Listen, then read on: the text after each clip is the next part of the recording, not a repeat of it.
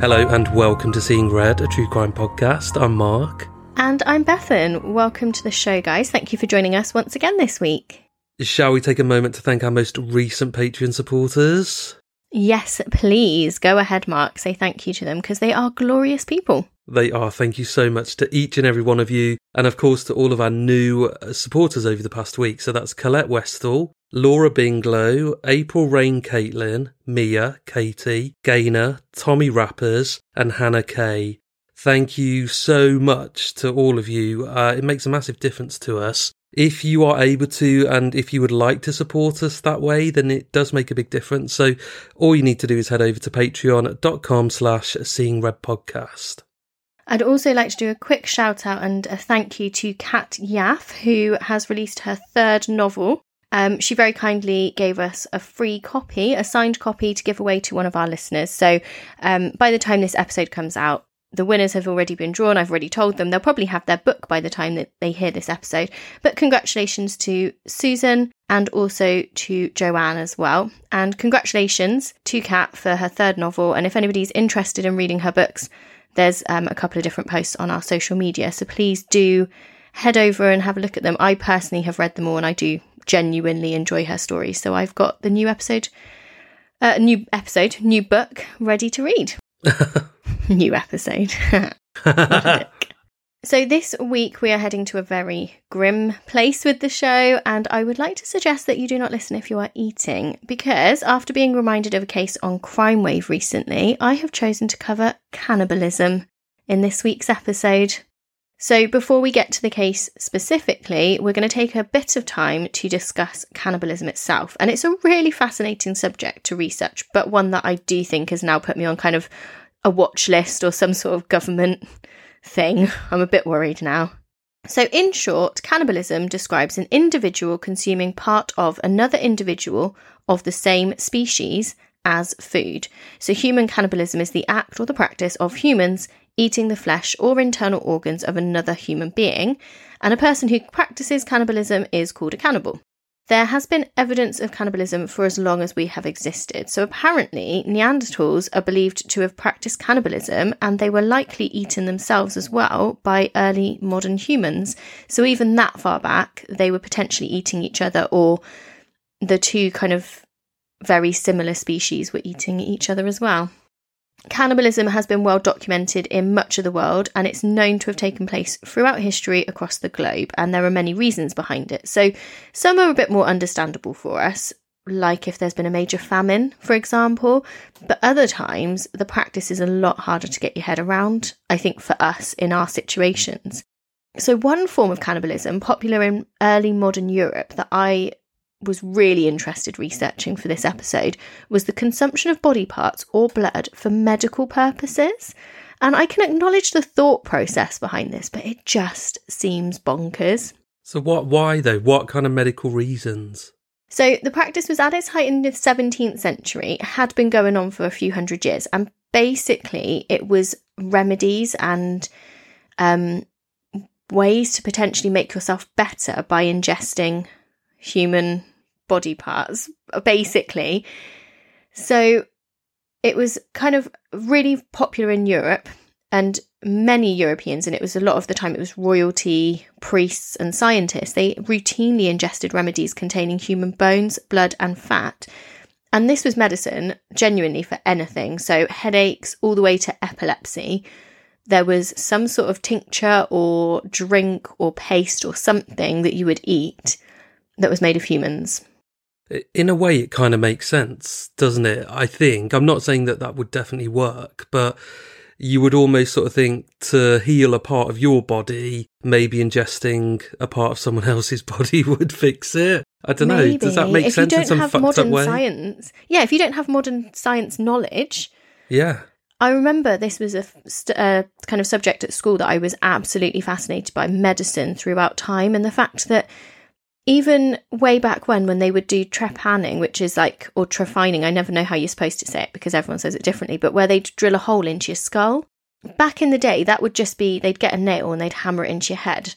But there was some semblance of thought behind it, because you can have pressure build up or blood build up in your brain and in your skull, and you may need to release that pressure, but it still doesn't really work to just stick a nail in your skull. But it's just fascinating, isn't it? And actually, skull was one of the common elements for ingredients back in the seventeenth century. So it was powdered and it was then used to cure head ailments. And there was a specific drink that combined powdered human skull and chocolate, which was supposed to be a cure for bleeding. So King Charles the Second of England was known to sip on the King's Drops, which was his personal tincture. That was human skull in alcohol. And then also rubbing fat into the skin was considered to be a remedy for gout. Not really sure how that's going to help gout, but there we go. Blood was procured as fresh as possible, so whilst it was still thought to contain the vitality of the body, but obviously that's a little bit more challenging to get hold of. The poor, who couldn't always afford processed compounds that were sold in apothecaries, would go and stand by executions, so they'd pay a small amount for a cup of the still warm blood of the condemned. Isn't that creepy? This is just, it's even worse than I thought it would be, because obviously I know the case that you're going to be coming on to shortly, and that's awful, but this alone is in itself. I never knew all of this, and this is just We're only vile. five minutes in. Yeah, Sorry. It's already turning my stomach, honestly. So not only was there the side of history with medicine, but for the Aztecs, cannibalism was motivated by a belief that this was a way to commune with the gods. So they genuinely believed that. And the Maori are said to have eaten the flesh of opponents defeated in battle as a way of warning off other enemies. And do you know what? I can understand the thinking behind that. I can understand that that would put absolute fear into your enemies, wouldn't it? They've, they're so ruthless. They've yeah. killed these people and they're eating them. And in Africa, cannibalism has been linked to sorcery and beliefs that certain powers could be gained through the uh, consumption of human flesh, which again, I have heard of.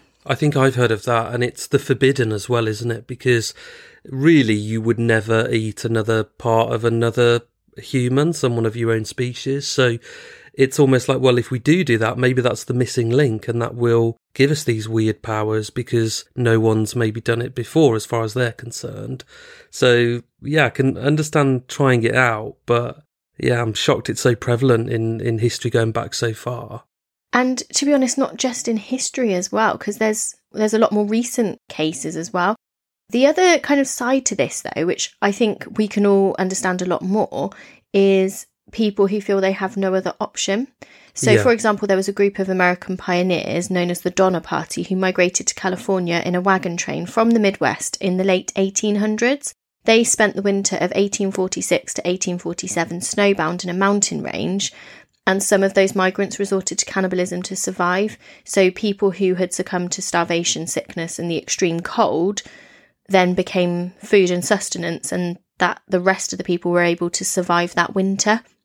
You can kind of get that, can't you? Yeah, that makes sense. I think everybody would understand that. Nobody would necessarily want to have to resort to that. But ultimately, that survival instinct kicks in, and it's a case of you either die or you do what you have to do to be able to eat and live. So yeah, I guess you don't really have much power or control over what your body craves, and you just kind of get on with it and do it. I think we'd all do that if we had to, if it's a life or death scenario.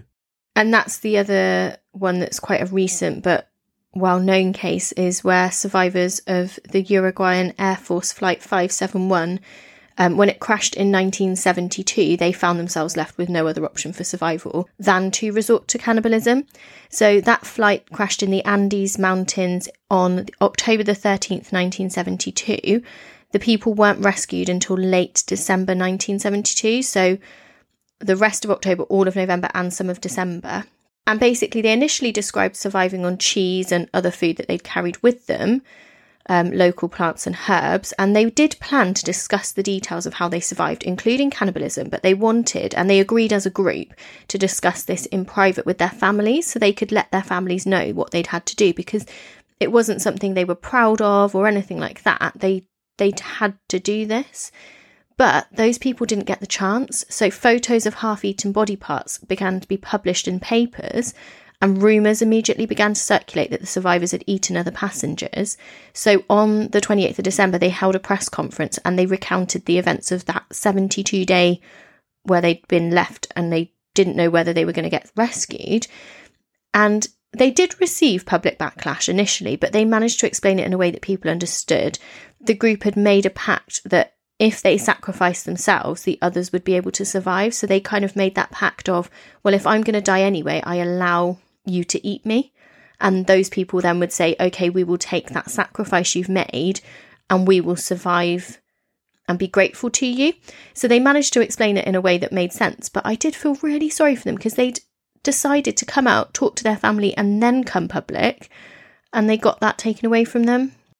Did um, have you seen the movie based on on that? It's a brilliant film. I think I it's called not. Alive. I think it's called Alive. Oh, it's a brilliant film. Yeah, documents it really well. And you do, I think you do, watching the film, you do have sympathy for them because they had no other option. So of course they, they did what they had to do, and they it's yeah, it's shown very well in the film because they didn't want to do it, but they, they literally had no choice, so it's understandable.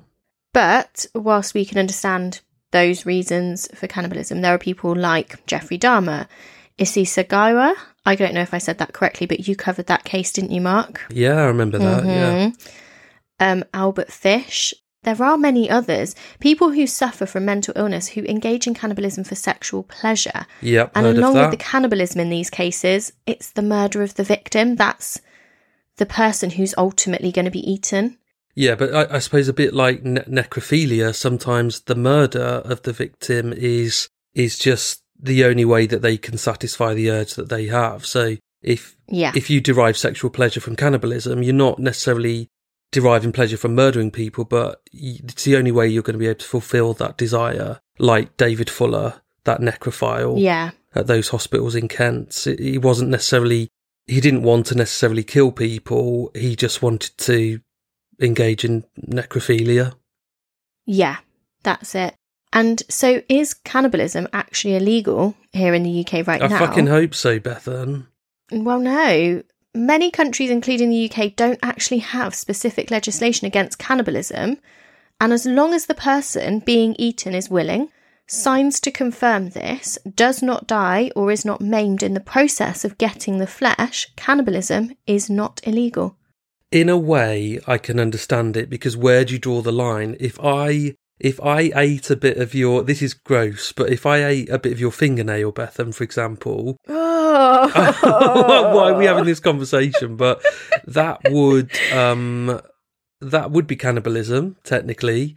So if it was illegal, then I could be tried in a court for that. So that wouldn't really make sense. It's gross. Your example's gross, but I know where you're going with that. Because, yeah, for example, that's all I mean. Some people like to pick their scabs and eat them. Oh, that is not me. Hell. That is disgusting. But I know that some people do. But technically, you're eating your own flesh. Yeah, but I, I would say that's okay if you're doing it to yourself, because I bite my nails. Okay. Um, but I think it, it would be picking someone else's scab and and, and eating it. Um, and also, I do know Why that some... Why is this so disgusting when we know what we're talking about is people willingly do it? But for us, even that is just so it's gross. It's gross, yeah. And some people do uh, drink other people's blood as well. That's a thing. Not people that kind of say they're vampires and stuff and buy into all of that. But some people just get a kind of, maybe it's a sexual pleasure, I don't know, from drinking other people's blood.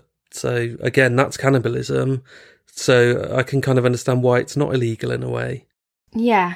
And there's a guy called Rick Gibson. He beca- became the first public legal cannibal in the U K in nineteen eighty. He ate donated tonsils from a friend as part of a public exhibition.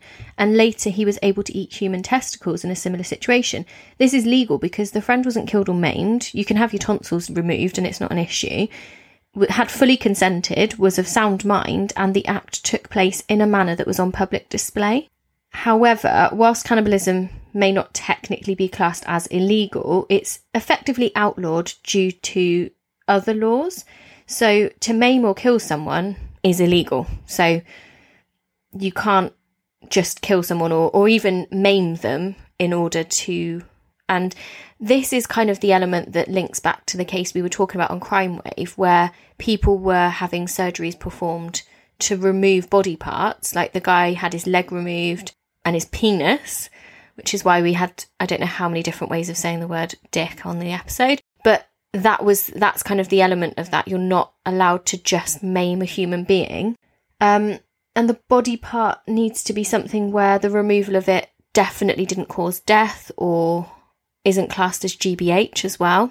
So something like a tonsil removal is not an issue, but you can't chop off someone's arm or leg to eat it. But I tell you what, they could chop it off if they wanted to, of their own volition, and you could then eat it, and that's not a crime. Yeah, but then are they going to be able to perform that surgery on themselves and not bleed to death? Well, I suppose, I, yeah, potentially not. But I if somebody, know. if somebody just cut but, off yeah. the tip of their finger on purpose, which you could do and survive easily, or your ear, you could cut your ear off, something like that, and someone could eat it. No crime's been committed. And I suppose it's a bit like roadkill, isn't it? You can't take something home if you're the one who killed it, but the person behind you can stop their car and go home and eat a fox. Can and I have. Oh, God. I know for a fact that you would be too squeamish to pick up some roadkill. You definitely wouldn't put roadkill in your car. No. Ugh, gross. No. No. No. And the two thousand four Human Tissue Act, which covers England, Wales and Northern Ireland, legislates against the possession of human tissue without consent.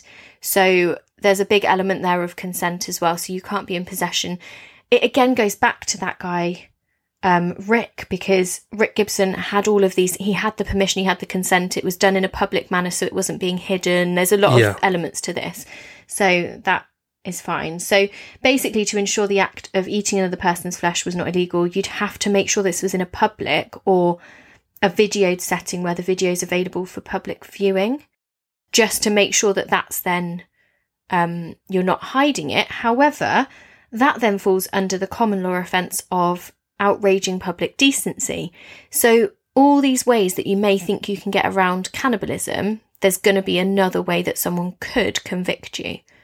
And so that's how they, it's not legal, but actually it is legal. Does this make any sense? Yeah, that, that makes sense. Uh, they've almost made it illegal by, as a byproduct of all of the other laws that would facilitate cannibalism. So yeah, it does make sense. So in a way, it, you could, if you were very careful, you could just about engage in cannibalism legally, but you'd need to do an awful lot of research around the different laws that would facilitate that. So now that I've put you all off your food, it's time to crack on with this week's main case. And I was telling Mark in Crime Wave about how this case is one that I actually remember happening, but I don't know if I would have known about it at the time because I was about eleven years old.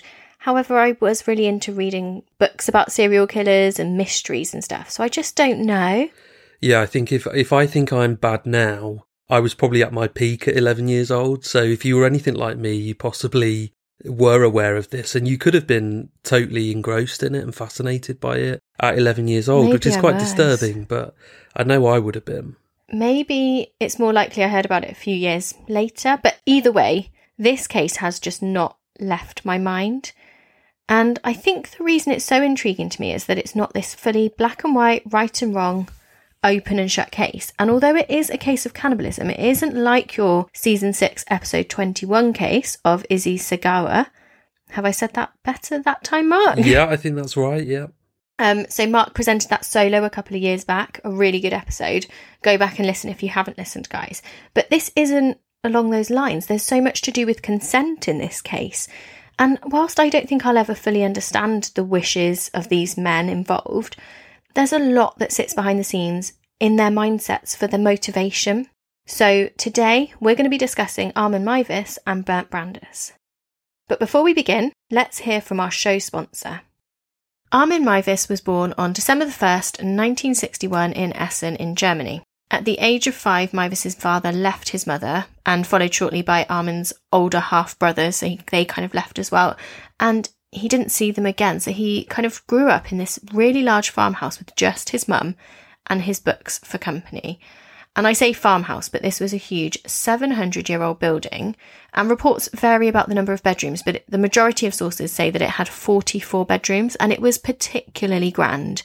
So this kid has just suddenly been left, just him and his mum, in this massive house.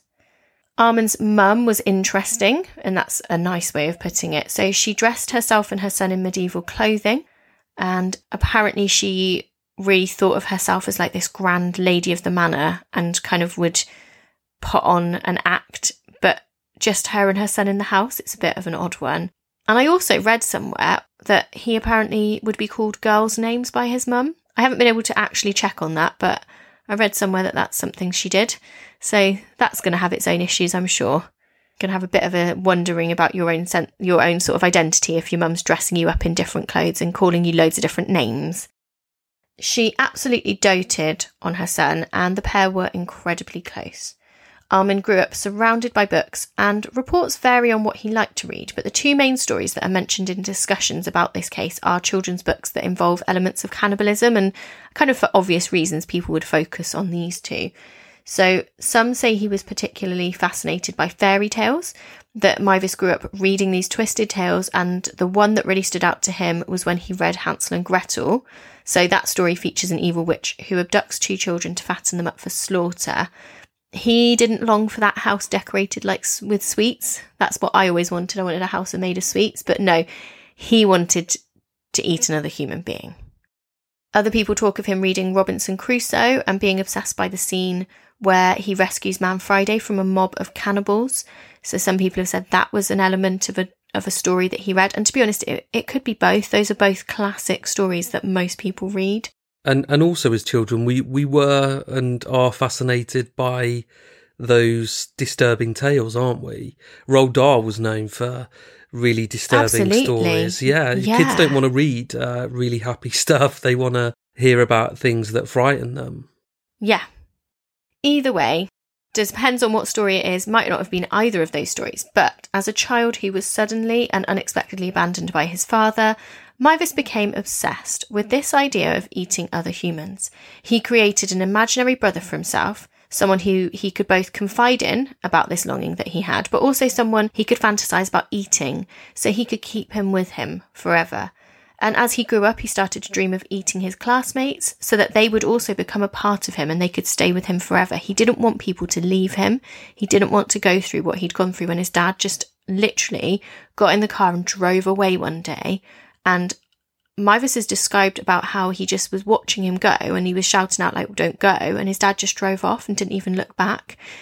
So you can understand why people not leaving him was so key. Yeah, the psychology of it is, it's quite basic, isn't it? It's, as a child, I can understand that that might be the only way you can think of, of keeping somebody with you forever, by eating them. Yeah. And then as he developed into a teen, the eating fantasies became mixed with sen- sexual fantasies. So they were kind of intertwined in his mind. As he grew into a man, that became his fetish. He was fascinated with true crime and serial killers. And the idea of eating another human became this real obsession for him. To bury the feelings he had, Meiwes started to drink alcohol in a bid to not feel the way he did, to suppress those urges. And he did seem to hide that dark side of himself really well. He joined the army at one point and he did do well there, but he had to leave after some drink driving accidents. But he did continue to keep down jobs. He was a genuine member of the local community. He helped locals with their computers. He had friendly encounters with his neighbours. He was perhaps seen as a little bit odd, a bit of a loner who spent majority of his time with his mum.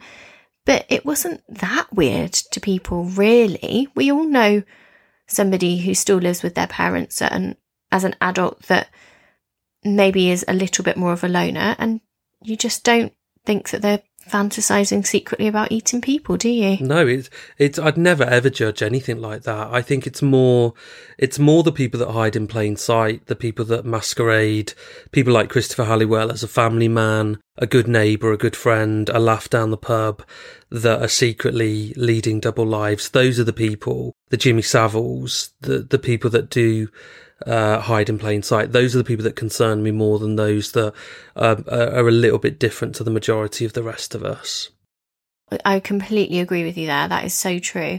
And I do also think that this is the eighties um, and the nineties, so not moving out of your parents' house wasn't such a problem, whereas nowadays people live with their parents for a lot longer. But also he was living in this house that's a massive like forty odd bedroom house. It's not like you're living in a, you're not still sharing a bedroom with her or anything. It's not that unusual. Why wouldn't you live in that house? It's big enough. So it's kind of, nobody really thought too much of it. He was just, and people would come round to the house as well. It wasn't like completely loners as in nobody came round. They had visitors. But things really came to a head when Armin's mother died in nineteen ninety-nine. So he was in his late thirties. Suddenly his mum wasn't with him, this woman who he'd literally spent most of his time with since he was five. And Armin found he was being drawn more and more to those dreams of cannibalism. He spent a year kind of alone in this vast house, reading serial killer biographies and going onto the internet and discovering more and more about the internet and what that had available to him. He found loads of internet porn, and obviously nineteen ninety-nine, this was quite major. This was like very new. It was a real dawn of people being able to find whatever they wanted on the internet. He was able to find porn that featured torture and pain. And also through those internet sites, Meiwes found his way into his first chat rooms about cannibalism, and he could speak to like-minded people. Described as his second life, this was when Meiwes really came into his own. Now, he was not only this computer repair technician who mowed his neighbour's lawn, helped friends fix their cars, hosted charming dinner parties, he was also able to discuss true crime cases and the most evil elements of human nature with other people. It was a mad time, wasn't it, really? We've talked about this before, how chat rooms became such a big thing. You just randomly ask A S L and chat to absolute strangers, and I just still find it so ridiculous that we used to do this. What's like, A S L? What was... No. What's A S L? Age, sex, location. Oh my God, yeah, I do remember that. Age, sex, location, Mark. You go A S L and they'd be like, oh, I'm twenty from this part of America, because we'd always pretend we were from, like, what was it? We would always put Beverly Hills because that was the only zip code that we knew as British kids who didn't really know much. So nine oh two one oh was the only thing we knew. We'd be like, we'd just lie and we'd just chat to people who were clearly lying too. It's terrifying now, really, isn't it? It, it does worry me with, with children in particular. I think adults and, you know, young adults can do anything they want to do, really. And if they want to chat to people all over the world, it can be a great thing to connect with people that you wouldn't ordinarily get to speak to. But yeah, there, there's just this huge uh, risk with children in particular, and just generally of people trying to scam each other and not really being truthful. I never actually really did it. It just kind of passed me by um, when chat rooms were a big thing, but I remember it. And yeah, I just, I never really got into it. But I remember we've spoken before and, and you were sort of, you loved it. Well, I only got to do it if I went to a friend's house who had the internet that she was allowed to do stuff. Like she had A O L, which was how you could get onto things. Whereas we didn't have, I can't even, re- I, I wouldn't, I wouldn't have really been aware of what the different types of internet were, but I guess maybe different browsers were different then. You used yeah. to have to type www at the beginning, didn't you? You did, and you'd have Crikey. to forsake... Times have changed. forsake your landline and listen to that horrible noise as it dialed up the yes. internet. Sounded like the end of the world, yeah. Yep, if your mum was on the phone, you were not allowed to go on the internet until she was finished. Absolutely. So, yeah, it's just... This was a real a dawn of people having more connections. These, these are people that Armin Meiwes could... properly talk to about these fantasies he was having and potentially not feel judged. He couldn't have said that to any of the people he met in real life. He couldn't have talked about this round the dinner table. And what this would have done is normalise his thought process, those dreams of cannibalism. He would have been creating his own echo chamber of, this is what I want to do, and be getting that back from other people around the world. Yeah, me too. And yeah.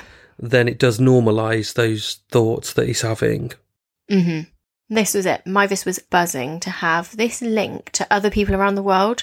The site he used most was called The Cannibal Cafe, and he posted under various pseudonyms looking to connect with gay men who had cannibalistic fantasies and fetishes. He met a number of men in hotel rooms who wanted to role-play the act with him, but nobody was quite right. They either only wanted to role-play cannibalism, or they kind of went too far the other way. Meiwes actually turned one guy down because he asked to be beaten to death. That just wasn't what Meiwes was into, wasn't what Meiwes wanted. But equally, roleplay wasn't good enough either. He wouldn't want to just pretend to eat someone and then have sex with them. He wanted to eat somebody. The other thing for Armin was that that was really key was that the person he ate had to be fully consenting. They had to want to be eaten by him. They had to want to be with him forever, which is what he felt somebody would do, or something would happen to that person when he ate them. So he placed wanted ads for a young, well-built man who wanted to be eaten, and he was very upfront about what he wanted. He posted under the name The Rottenberg Cannibal, saying, and obviously I'm going to mention this is written this way because English wasn't his first language, I search a young boy between eighteen and twenty-five years old. Have you a normal body? I'm butchering you and eating your horny flesh. Mmm, so sounds fit. It's not like he's... He, you know, he wants he wants consent. I think that's something that I keep going back to with this, but I think it's really in, really key. It's it creeps me out. I know you're being sarcastic. It does not sound attractive at all, does it? But he is only wanting the one person who does think this is sexy. Oh, it's just creepy to say. Yeah, that's what, yeah, it's vile, isn't it? To to say I want want to eat your horny flesh. Those those are just not words you hear put together very often. But yeah, there, there's something in it, isn't there, that he wants permission from, the, you can't even really call them a victim because he wants a willing participant. And that there's something in that as to why why they need to be so willing.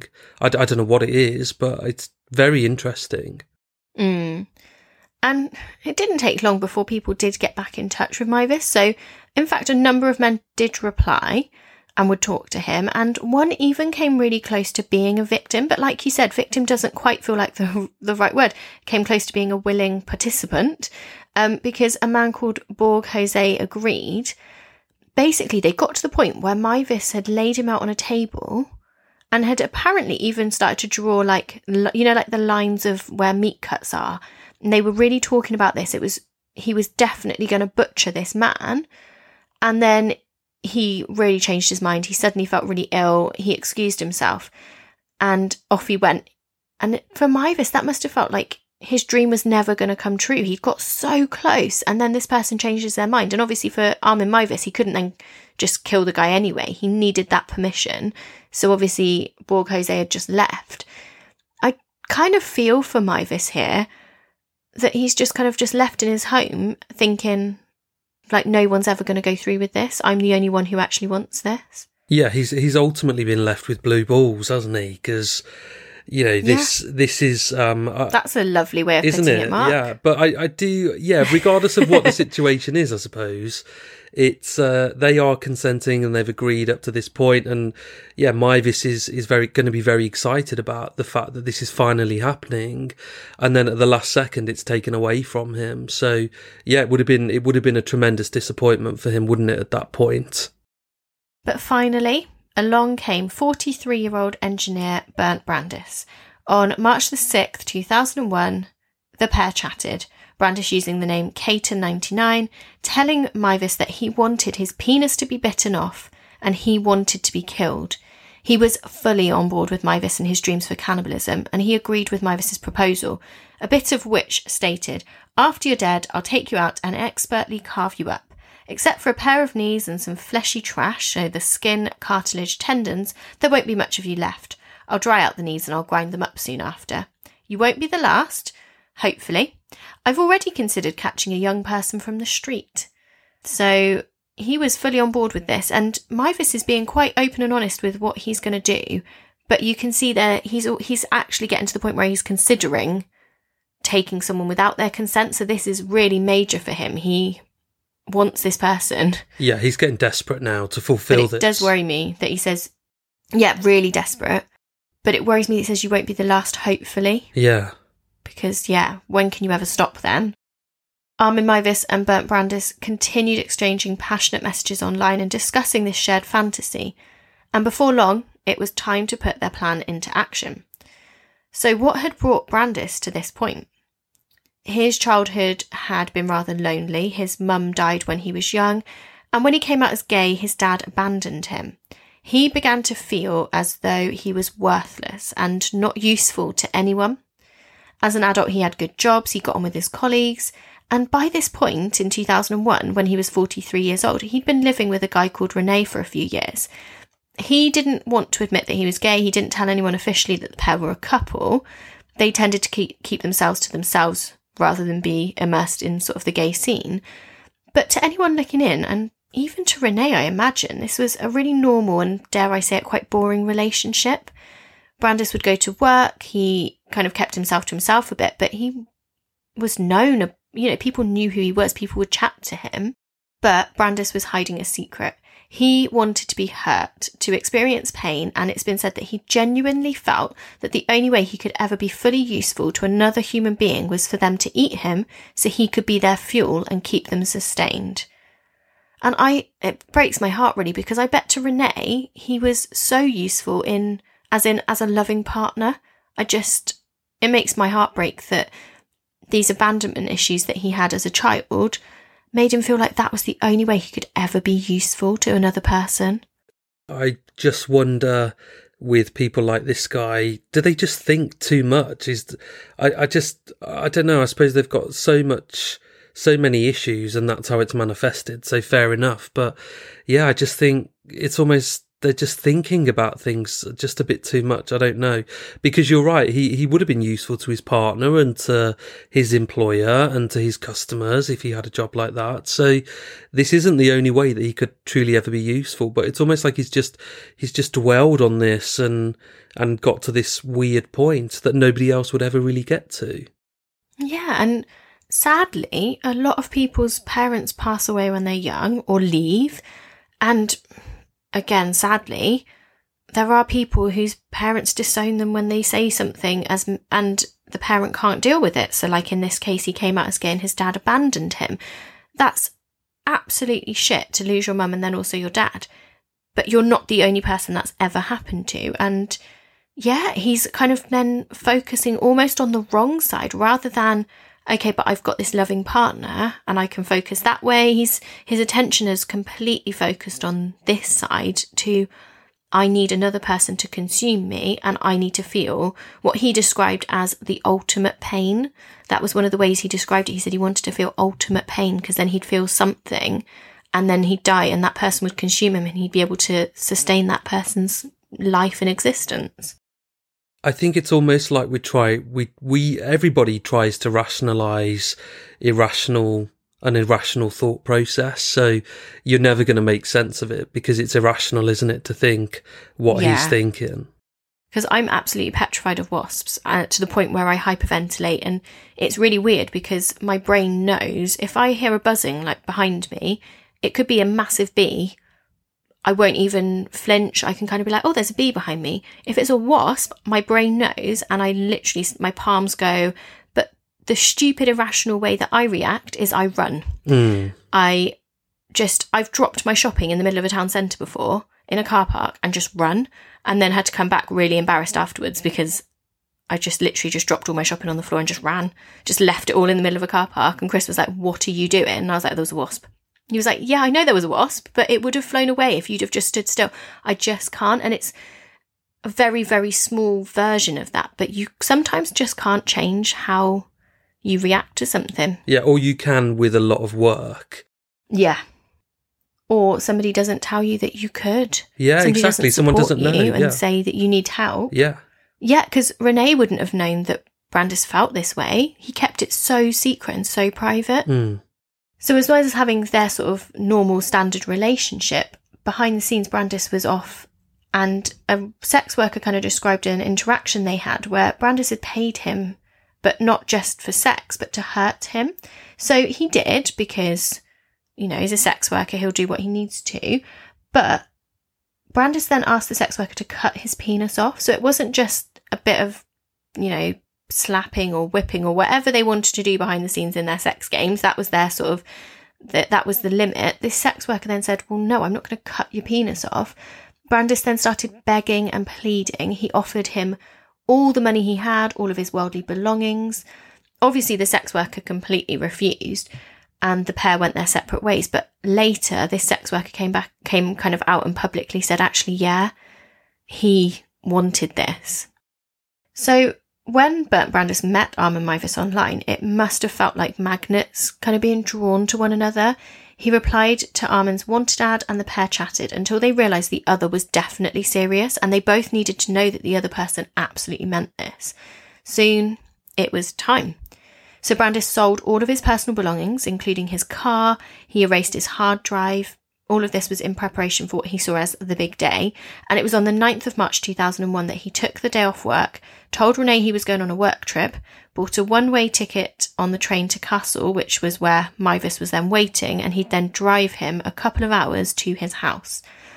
On the way back to Meiwes' house, the pair stopped at a pharmacy for painkillers, and then finally it was time. When they got back to the house, they had sex, and it was now kind of that moment. Meiwes could fulfil his fantasy he'd been dreaming about for four decades, and Brandes could have his penis bitten off and eaten before he was killed, as he said was his desire. Brandes did actually briefly back out of the agreement at one point, but then he swallowed twenty sleeping pills, some cough syrup, and a bottle of schnapps to kind of try and go through with it. So it is interesting. I think this point is quite an interesting element. He did for a second have a moment of doubt, but then he decided that was kind of the best way for him to get through this. Meiwes made sure to videotape the ordeal, so it's definitely on camera that Brandes is saying, just do it, like now do it, meaning bite off my penis.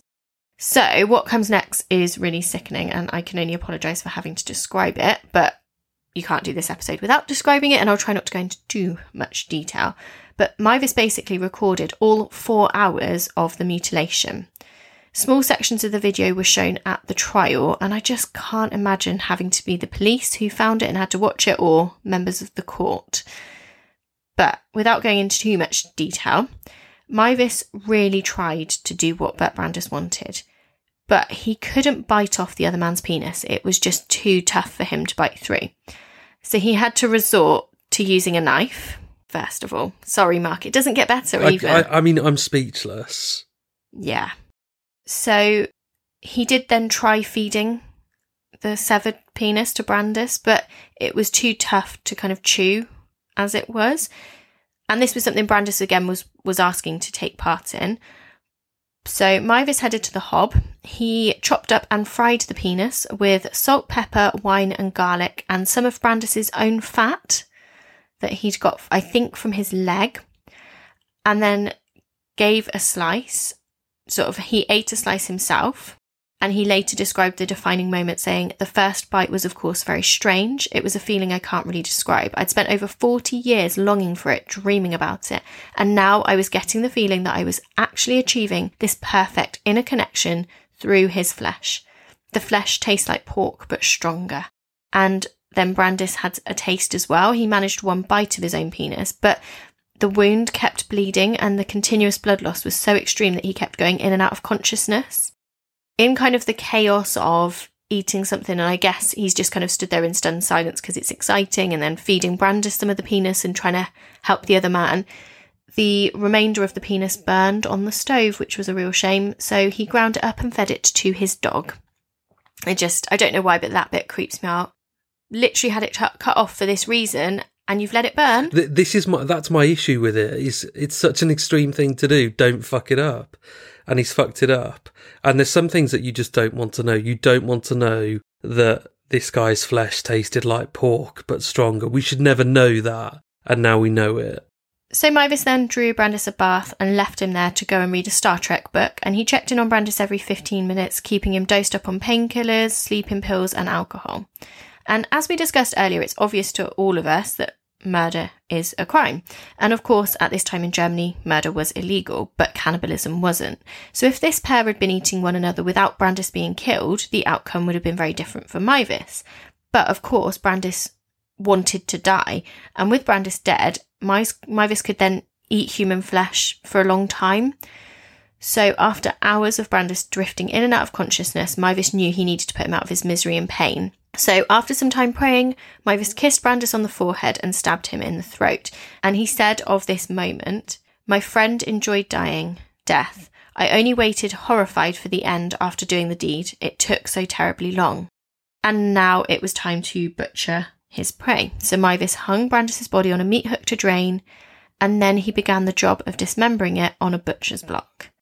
I'm so glad I'm actually not hungover this time that we're recording, because I think I'd have probably vomited by this point if I was. It's horrible, isn't it? When I was researching this, I was just sort of sat there like, this is... oh. The thought of a, a human being putting another human being onto a meat hook is just, yeah, I can picture it. I've seen stuff like that in horror films, like the Texas Chainsaw Massacre. It's it's horrible to think that this was for real. And, you know, there's, there's some elements of this. It's so bizarre that you, you almost, it's so shocking you almost laugh at parts of it. But, yeah, that this guy has lost his life, and he, he might say that he was a willing participant in that. But actually, was he truly willing, or was he mentally ill? For me as well, it's the fact that Meiwes has prepped this room in his house where he's got a butcher's block, he's got a meat hook. I I think it was on a podcast that I listened to, or it might have been something I read, where they talked about how people would come around to the house, but obviously nobody would know that this room was there because it was upstairs, and you don't tend to go upstairs in someone's house. So I'm, I'm not sure for definite where this room was, but he's got a meat hook and somewhere to drain blood in the house. He's properly prepared. So separating the flesh into meal-sized portions, Meiwes then prepped the, I don't know how to put this, but I guess you'd say joints of meat. Um, he parcelled the majority up, ready to go into the freezer. He kept the promise that he had made, and, bar- and then buried Brandes' skull and any inedible parts in the garden. And he treated his friend with his version of care.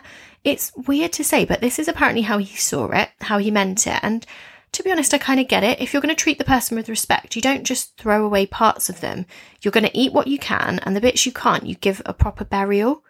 This isn't someone like, um, if you think about like Dennis Nilsen or something, where it was so horrific when people went into when the police went into his house. And I feel like this is really looking after yeah. Brandes and his remains in Meiwes' own way. Yeah, yeah, because with Nilsen, it was all about disposing of the bodies, and the easy way for him to do that was to boil them up in parts and then separate the flesh from the bone and flush it down the toilet, for example. Yeah. With this, it, he, yeah, he is treating this body like it is a piece of meat and giving it the respect that it should be afforded. And in the way that you probably would if you slaughtered an animal, there is an element of respecting how that's done, whether you agree with it or not. But yeah, it's I just can't marry the two of them up, because this is a human being. Mm.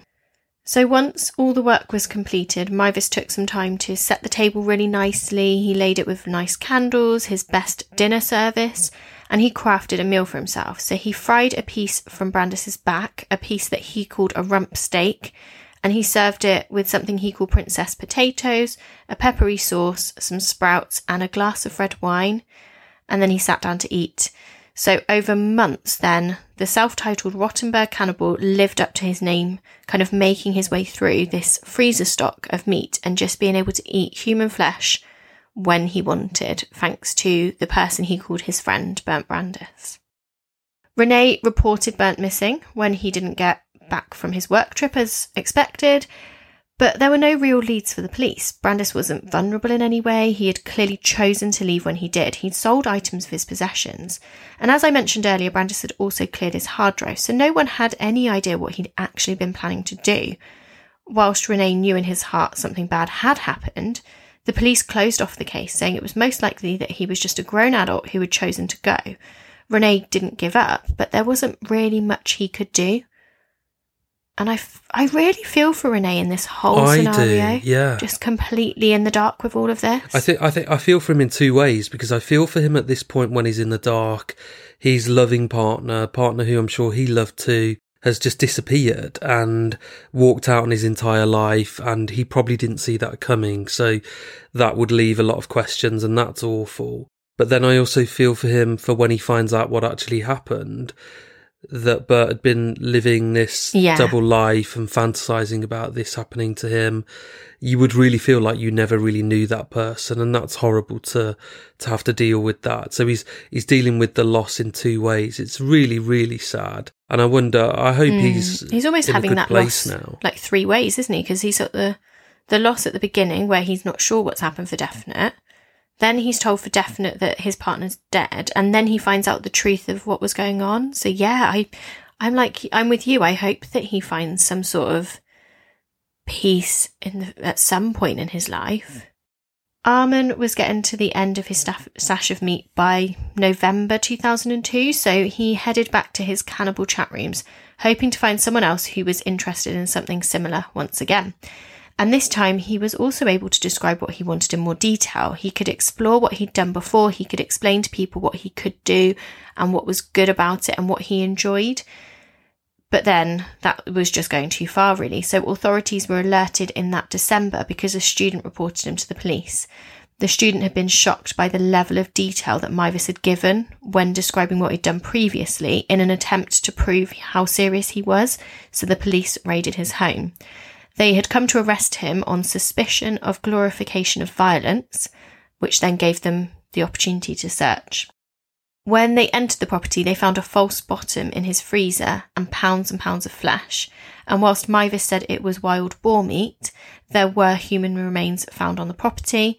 They did release Armin to investigate further whilst identifying the re- remains.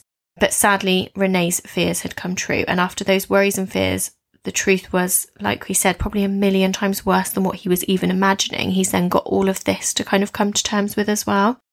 Meiwes confessed in the end and told the police about the video he'd made. He explained how he'd ingested not just Bernd's physical state, but also his masculinity and his skills. He told them about the consensual act that had happened between the two men, and the officers found the footage of his killing, and they realised he really had been telling them the truth. But Meiwes continued to be adamant that he had only done what Brandes had said. He was adamant that this was not killing, it was assisted suicide. Whereas the police obviously were saying, well, you're telling us the truth that you've eaten him, but you've murdered him. Meiwes was diagnosed with schizoid personality disorder, but he was deemed fit to stand trial. So the proceedings began on December the third, two thousand three, amidst much controversy. So the case attracted considerable me- media attention and started a huge debate over whether Meiwes could be convicted at all. Because, of course, Brandes had voluntarily taken part in the cannibalism. He'd entered Meiwes' house fully aware of his intentions. And German lawyers quickly realised that cannibalism was in fact totally legal in Germany, so they charged Meiwes with murder for the purposes of sexual pleasure and with disturbing the peace of the dead. Can you imagine being in the room when you all kind of realise that actually cannibalism is legal? Because you all kind of figured it wasn't. You and would, that you of were course. Going to have an open and shut case, and then suddenly... Yeah, common sense would tell you that of course it's illegal, and we can throw the book at this guy, and then to find out it's not, it's almost embarrassing, isn't it, for that country to know that we don't have legislation that prevents people doing this to each other. Mm. At the trial, nineteen minutes of the video showing key moments of the crime was shown to the court after the reporters and the public were all removed. And we've spoken lots before, haven't we, about how a jury may not know what they're going to be sitting through. Of course, they can't know prior to the trial, but then they may have to see and hear just absolutely horrific things. Yeah, yeah, and it's all all in the name of public service, but equally the damage it can do to people, and I'm sure they'd be excused from ever having to sit on a jury ever again, but the damage is done, isn't it? You can't undo what you've seen and heard. It's like when they say, um, jury, you need to remove that comment from your memory, like don't let that influence you, but you've heard it now. I always think that's really tricky. You've heard and seen something. You can't ever forget that. So, there was no doubt Meiwes had killed and eaten Brandes. But what did the court think? Did they feel he was guilty? And what did they think he was guilty of? So, on the thirtieth of January two thousand four, Meiwes was convicted of manslaughter. And he was sentenced to eight years and six months in prison. What are your thoughts on that? I think the way you've explained it, it, it does make sense. I think if you remove the kind of gruesome element of this story and just look at the bare facts of it, to me it is almost, to me it is more of an assisted suicide than manslaughter, um, actually. So I'm not surprised that he wasn't convicted of murder. And obviously they can't levy any charges at him around cannibalism because that's not an illegal act. So I'm actually not, I, I kind of knew of the case briefly, but I'd completely forgotten about what happened in the end, the charges and what he was convicted and this is, of. This is it. Like, there is obviously... It, Meiwes was the same as you. He was kind of like, it's definitely assisted suicide. But then there was the retrial. That was kind of the thing where The prosecutors wanted a retrial from the point of view, as they said, it's murder, it's not manslaughter. Manslaughter's too of a lesser charge. But Meiwes was kind of arguing, it's too high of a charge. I need a retrial because you need to put me down as assisted suicide. Like, it was really interesting. The retrial kind of came from both sides. Yeah. What do you think, though? I think manslaughter is correct because I feel like he knew that his friend, like, he definitely did the act of killing. And he knew that his friend wanted to die, but I feel like his friend wanted to die by having his penis cut off. He he actually ended up stabbing him in the neck, and he didn't put him out of his misery quickly or anything. He left him in a bath. I think there's a lot more to it than just doing what your friend asked. He he didn't just do what his friend had said, but I don't know. But this is it. So he was sentenced to eight years and six months in prison for the manslaughter charge, but because he was adamant that this was assisted suicide and the prosecutors were adamant that he should have been convicted of murder, there was then a retrial. So that began on the twelfth of January two thousand six. And this is where, like you said, where you kind of get to the end of this case and you, you find out kind of what society thinks, I suppose, is the way to put this, not what these two men felt. So the prosecutors questioned the actual reasoning for Brandes' killing as being a way to satisfy Meiwes' own sexual desires rather than obliging Brandes' and his own request. So they kind of described the video as a way of reliving the act for Meiwes, rather than being proof it was consensual. I still think he videoed it as consensual, but he admitted to masturbating over the footage in the months afterwards. I reckon that he initially videoed it not for that me- for that reason. I think he probably videoed it to get the consent and to also have it on record that he's done this. But he couldn't almost help it being mixed up and sexual as well. Uh, I don't think he could have ever separated those two things. I think it was twofold. I think. It, what do you reckon? Yeah, I think it was. I think it was to provide evidence that it was consensual. That was probably the main reason.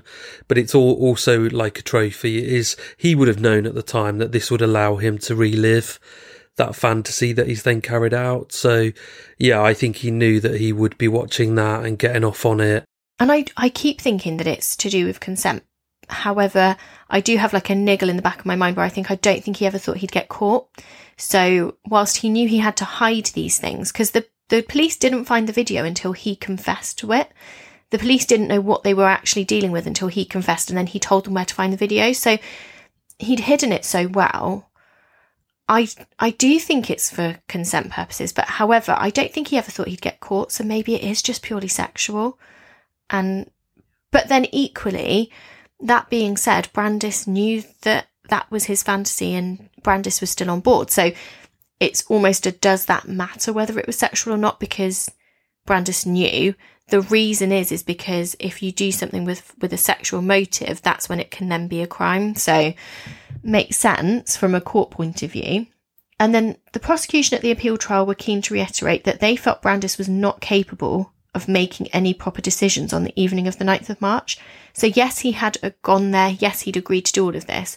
But by the point of his penis actually being chopped off, he'd consumed significant amounts of alcohol and drugs. So he couldn't actually fully consent at that moment. That's the interesting bit to me, because I think, yeah, yeah. I, I can't... Isn't that really fascinating? I, I can't argue with that.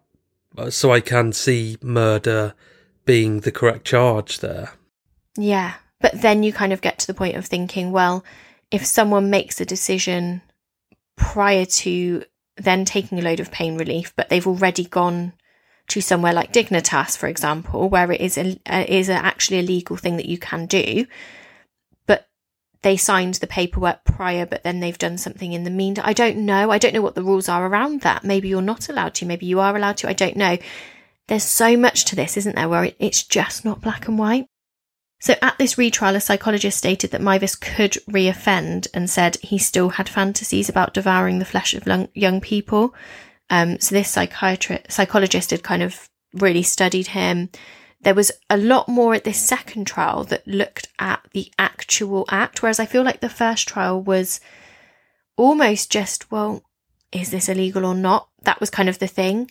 At this second trial, they seemed to have had more time to really look at why they were wanting to convict him. So on the tenth of May in two thousand six, a court in Frankfurt convicted Meiwes of murder and they changed his initial eight and a half year sentence to life imprisonment.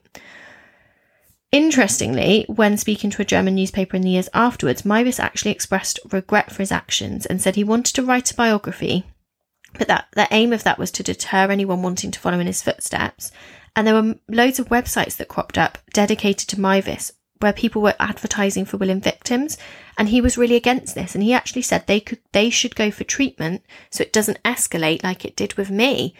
So after the fact and after some medication, I assume, because he's been diagnosed with um, his mental health issue, his schizoid, schizoid personality disorder, um, he's actually then come out and said it's not right what he did. And so in that aspect, then actually, yeah, is he almost saying that it is murder because he shouldn't have even got to that point? Or is he expressing remorse with a view to getting paroled and getting released, which wouldn't ever happen if he didn't express regret at this? Mm. So you don't know. He, but then equally, I, most of me thinks that, yeah, you're right. He's now medicated for that mental health illness and can think more clearly and logically and can see that it was totally wrong. Mm. Well, it's completely put me off yeah. eating today, Bethan. There you go. Yeah. Mm, fine. Yeah. Yeah, that he's got that has got to be the Awful, sickest case that we Same. have ever covered.